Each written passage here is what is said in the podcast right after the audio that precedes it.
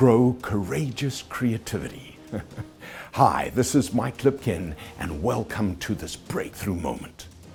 A flock of birds walk into a bar. They look around and then they head for the door. The bartender says, Hey, what's the matter? And one of the birds says, This place looks seedier from the outside. An empty bottle walks into a bar.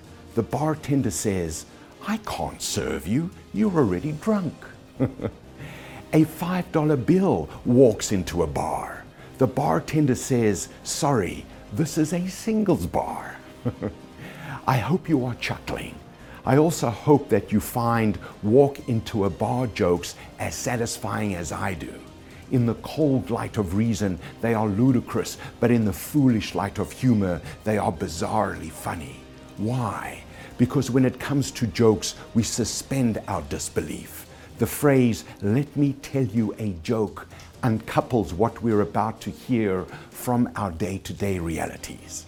In the world of walk into a bar jokes, of course, a flock of birds, empty bottles, and dollar bills can walk into a bar.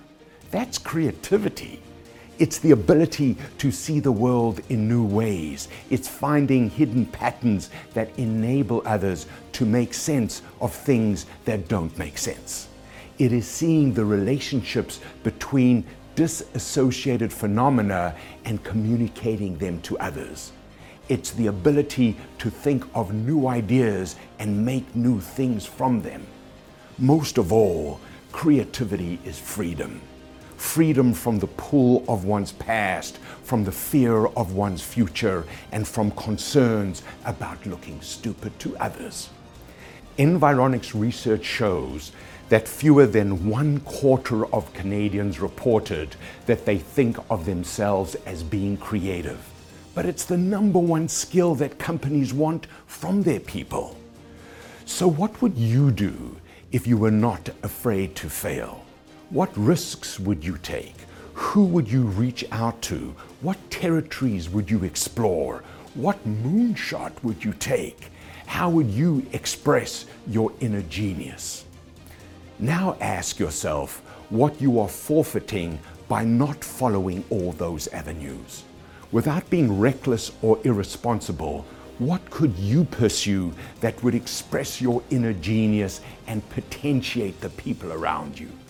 To quote the band Nickelback, what are you? What are you waiting for? It's unlikely that you will find the perfect moment, but you can find one that's perfect enough because that's entirely up to you. In fact, this may be it. Believe you can fly, take the leap, you will grow wings along the way. This is Mike Lipkin. I am the potentiator, and I approve this message.